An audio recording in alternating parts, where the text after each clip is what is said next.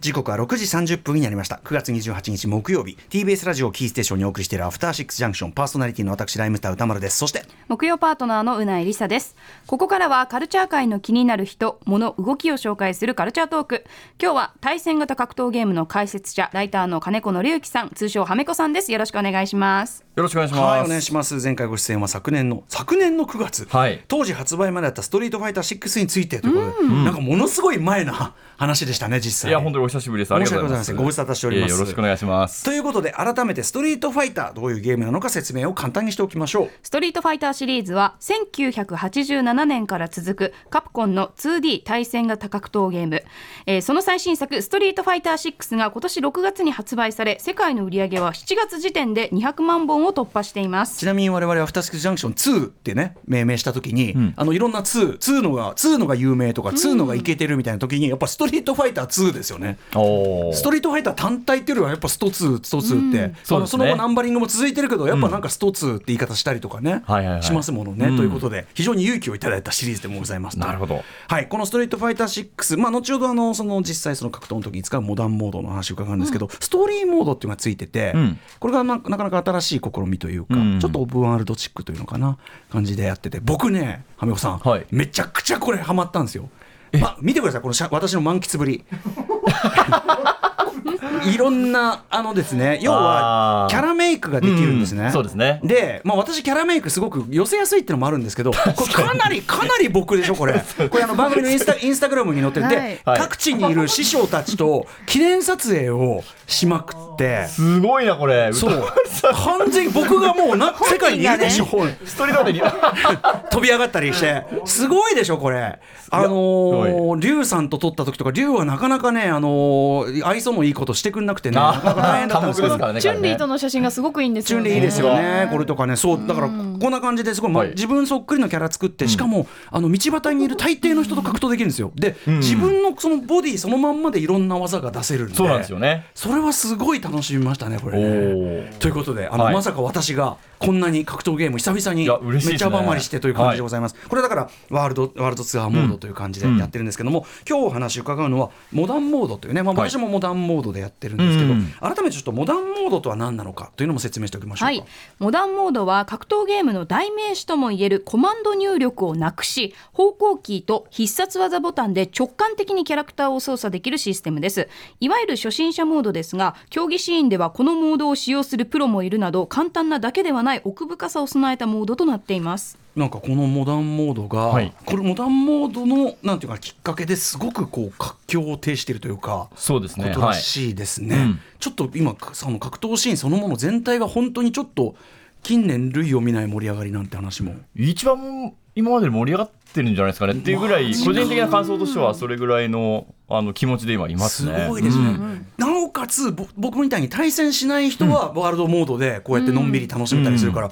めちゃくちゃストリートファイター6実はすごいソフトだっていうか、感じしましてますねなんかね。嬉し嬉しいですね、やっぱり自分みたいなその格闘ゲームのコミュニティの中の人じゃない人からうんうん。そういうお話をいただけるっていうのうんうんは、そのまあ、実感としてそういう今盛り上がってるなってあるんですけど、ええ。やっぱりそういう話を聞くと、なんかより再確認というか、できるというか、はい。はい、うん。えー今日はですね、はめこさんにそのモダンモード、まあ、どのようなところが優れているかとか、まあ、今どういう盛り上がり方してるのかとあたりを伺いたいと思いますんで、はい。ぜひぜひよろしくお願いいたします。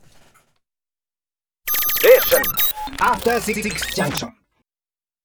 生放送でお送りしているアフターシックスジャンクション。今夜のゲストは対戦型格闘ゲームの解説者ライターの金子紀之さん。通称はめこさんです。よろしくお願いします。よろしくお願いします。ということでここからはストリート6モダンモード検証ということでいろいろねそのし、えー進化というかね伺っていきたいと思います。はめこさん、えっ、とモダンモード実際やってみていかがでしたか？えー私もモダンモードプレイはしているんですけれども、まあ、これ目線の話でちょっと難しくなるんですけど自分の場合はやっぱりその競技レベルというか、プロシーンでどういうふうに使われるかっていうところも含めて、まあ、検証というかプレイしてるんですけど、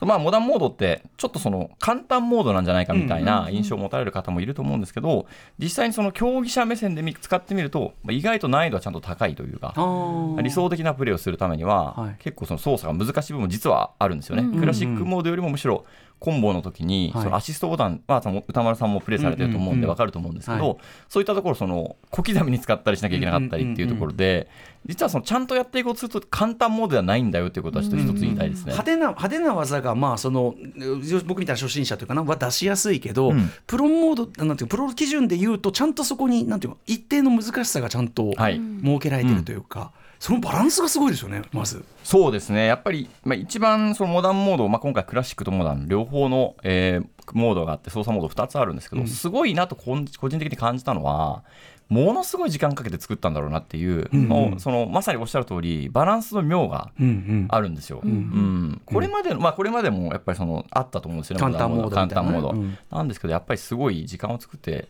作られてるんだなっていううん。印象はやっぱりありましたね。これモダンモードってやっぱりこう、亀子さんのこう周りを見てたりとか、うん。いろんな実感としてあの普及してるっていうか結構使われてるなって感じしますか？そうですね。印象値としては自分もちょっとその昨日ぐらいにちょっとランクマッチを新しく始めたんですね、えで自分がそのランクマッチをやったのは初期発売直後だったんですね、ええ。その時はすごいクラシック、まあ、つまりこれまで格闘ゲームやってる人がすごく多かった印象だったんですけど、昨日改めてそのランクマッチをプレイしてみたら、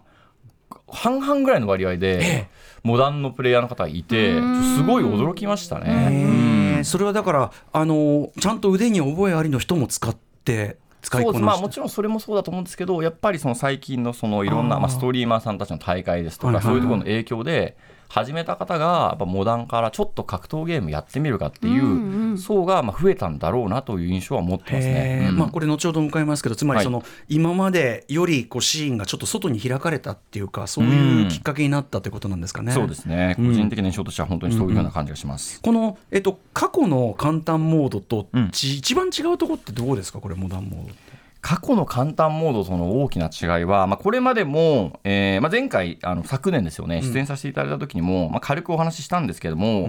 もともとじゃあそのモダンモードって本当に新しいのかと言われると実はそんなことはなくて、うんうん。やっぱり格闘ゲームってずっとその新しい人どうやって取り込むかという戦いをしてきたわけですよ。うんうん。その中でやはり簡単操作モードというのは、本当に何度も繰り返されてきていて、ええそれこそその本当90年代の話でいうと、ヴァンパイアシリーズだったり、ストリートファイターのかなり前のシリーズで、ストリートファイターゼロシリーズっていうのがありまして、うんうん。そこではその初心者救済用のモードとして、うんうん。オートガードシステムみたいな、最初にそのオートガードっていうのを選択すると、うんうん。何回までは相手の攻撃自動的にガードしてくれますよみたいな、いうモードがあったりですとか、まあ、あとはそのもうちょっとその後になってくるんですけど、まあ、2014年ぐらいえーまでは結構その簡単操作モードを別個に、うん。えーこう追加しまして例えばギルティギアシリーズのイグザードっていうのでは、えースタイリッシュモードみたいなところで、まあ、それを選択すると結構ボタンを連打すると勝手に、まあ、いわゆる連続技をしてくれますとか、あとは必殺技ボタンっていうのがまあ追加されて、それとまあ方向キーを同時にすると、まあ、コマンド入力、まあ、格闘ゲームのよくある、えーコマンド入力ですけどもそれなしで技が出せるみたいなものはもともとずっと繰り返されてきました。うんうん。ただそういったモードのうん。ポイントというかなんだろう。これでも個人的な印象でもあるんですけど、そういったモードって大体慣れてきたら通常操作モードでプレイしてねみんなだったんですよ。要はやっぱり補補助輪的なそうですね、うんうんうん。はい、まさにその通りで補助輪のような存在だったという、まあ、もしかしたらだってそのゲームにすごい人口がいたり新規が入ってきたらそうじゃなかったかもしれないんですけど、うんうんうん。ただその個人的な印象という点で言うと、やっぱりその補助輪動線的な仕組みであって、うん。並び立つものではなかったんですね。うんうん。ただ今回の「ストリートファイター6」のモダンモードとクラシックモードははい。完全に並んでるんですよね。これがすごいですよね。だこれは結構今までにはやっぱりないそのすごい、えー取り組みというか。でそのために、うん。まあ、さっきも軽く話しましたけど時間をかけて、ん。だから両方ともいいところと悪いところあるんですよね。クラシックモードは技が多い。操作がまあ必要になってくる、その代わりまあ選択できるその動きはすごく幅広いですし、例えば連続技のダメージもまあ高くできる要素がある、逆にモダンモードっていうのは、まあ、歌丸さんプレイされてるように、そういう操作が簡単になって、必殺技、今まで出せなかった技を、本当にワンボタン、うん。それこそ一番強いスーパーツってあるじゃないですか、はい。まあ、超必殺技、うんうんうんあれも本来クラシックだと、ん。波動拳2回っていうコマンドが必要で。波動拳出すの自体が結構むずいのに最初にまず波動拳が出ないのに、うん。うん。それを2回を素早く入力しろって厳しいじゃないですか、うんうん。でも問題なのがその一番難しい操作の技はがい。一番かっこいいんですよ。うんうんうんうん。やっぱ見たいね。そう、ん。で一番大事なやっぱりその新しく格闘ゲームを始めた人にとって一番大事なのって派手な技を出したいんですよね。確かうん。に確かに。そう。そこをモダンモードは、まあ、そのクリアしながら、うん。ただそれが競技シーンでも両立するようにバランスを調整したということ。これが、うん。うん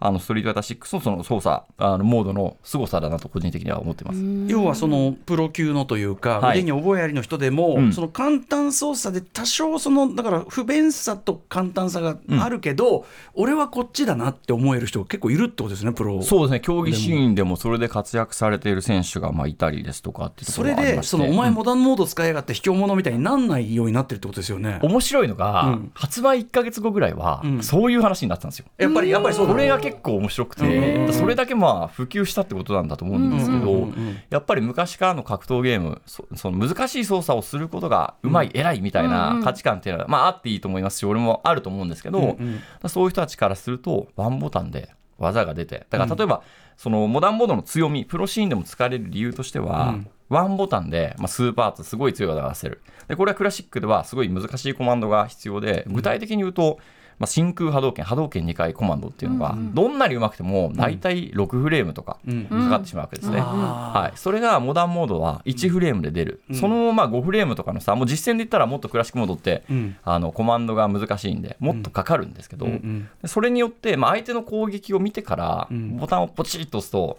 返せるわけですよ、スーパーツが強いから。うん。で、そこをまあプロシーンで利用する。で、それがクラシックのをやってる人から見ると、うんずるいみたいな見え方をしていた時期が時期がありましたね。あったけどそれを抜けて、はいっていうのがすごいですよね。今は抜けてるんじゃないかなと個人的には思ってますね。つまりそのモダうんンモードにはモダンモードの不便さとかがあるなっていうところも周知されてきてということですかね。そうですね、やっぱりその競技士の超上位で言うと、数、割合で言うと、ちょっとまだ少ない状態ではあります。うんまあ、そこはまあ端的にそのモモダンの難しさというか、うんあのなかなかちょっとかいかゆいところっていうところも表してるのかなと思いますねそこはで。もそこがあえて、うんそのこのバランスっていうところは、うんチートにななりすぎないように、ちゃんとバランス調整できてるってことですよね。そうですね。だそれはだからやっぱりすごい時間をかけて作ったんだろうなって個人的にはうんうんなんかそんな想像してますね。簡単にはできない状態だと思います。あとそのプロユースもにはいも使うって時に、うんやっぱそのモダンモードって名前がやっぱねいいっていう問題、そうなんですよね。これイージーモードとか言われたらさカジュアルモードとかがつつカジュアルモーいたら。ド俺いつもその選択するときに横の説明で、ゲームをあまりしない普段しない人って書いて、いやゲームすんのよ俺別にみたいなイラッとするわみたいなのあるけどそういうのがなくて、はい。モダンっていうかね別の操作法ですよっていうような程そう度にしてるから。ですね。これは本当にうまいなと思いましたね。やっぱ格闘ゲーマー以外のそうゲーマーの人って、ゲームから自分を低く見られるのに対して、すごいムカつくんですよね。これ普通ですよね。でも、モダンって言葉はやっぱりその、ネガティブな要素がないじゃないですか。これ、よまずこの命名がすごいとは確かに思いますね。発明ですねですこれね。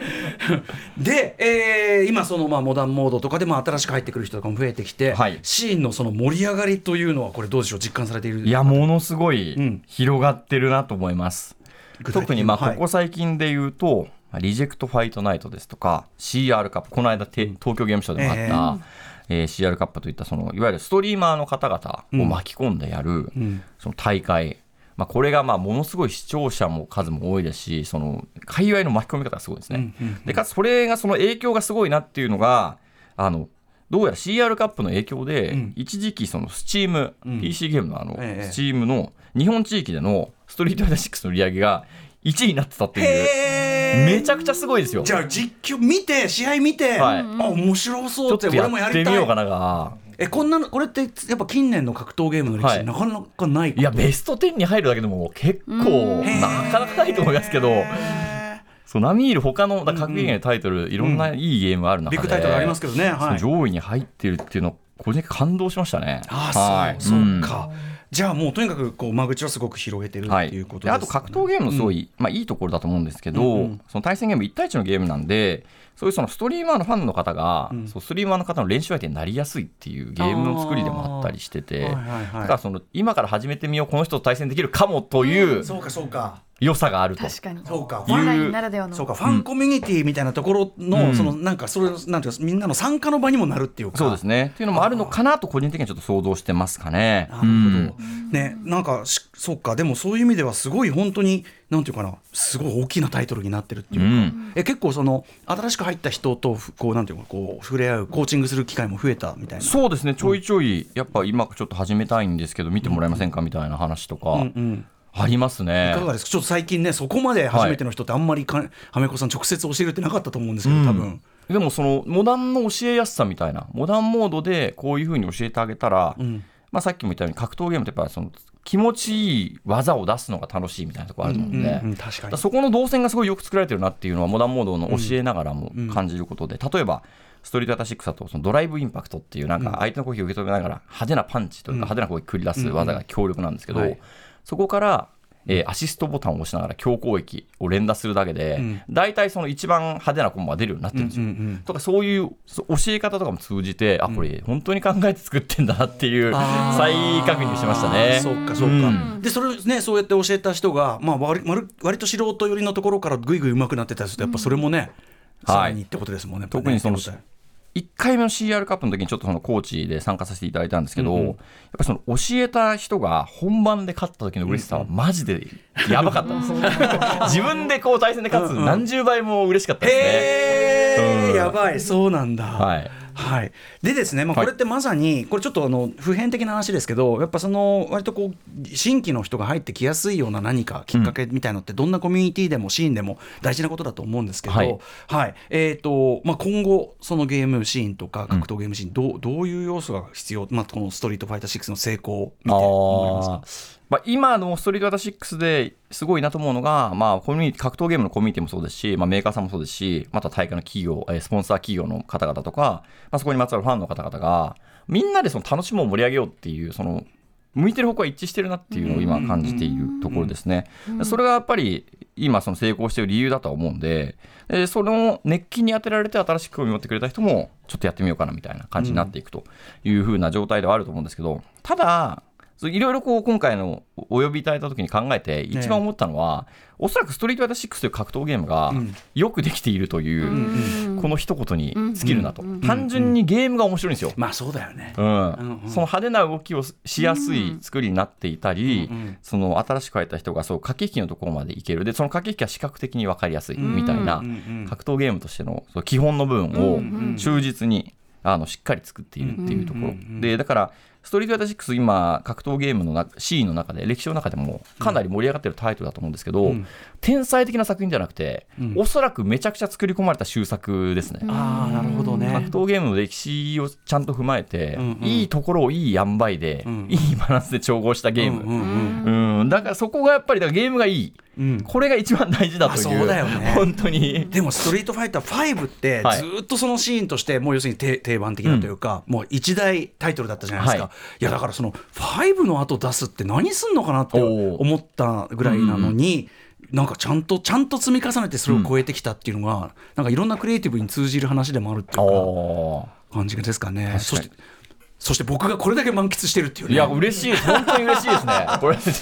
歌丸さんがマジでいろんなところにいるんですよね。まさにワールドツアーしてますね。いろんな師匠たちと絡んでます素晴らしい。はい。はい。ということで最後にぜひはめこさんからのお知らせ事などお願いします。はい、えー、と一つ、えーあるんですけれども、えー来月の10月10日からですねこのストリートファイター6で行われている、えー日本の、えープロリーグですね。ストリートファイターリーグプロ JP2023 のですねセカンドシーズンが10月10日より始まっていきますので、えーぜひ今回のそのいろんなイベントでこうストリートファイター6ちょっと興味出たなという方はそこで見ていただけると、まあ、本当にあの一番上級のプレーというか、えー上級プレーヤーたちの素晴らしいプレーたくさん見られるので、えーぜひ、えーそちらの方 YouTube の方でね、えー配信しておりますので、えー見ていただければと思います。よろしくお願いします。はいということで、はめこさん、あのアフタースクジャンクション1でも大変お世話になりましたが、もちろん2になっても時間帯変わりますが、引き続きちょっとあのよろしくお願いしますという。ありがとうございます。よろしくお願いします。はい、えー、ということで金子のりきさんでした。ありがとうございました。ありがとうございましたありがとうございました。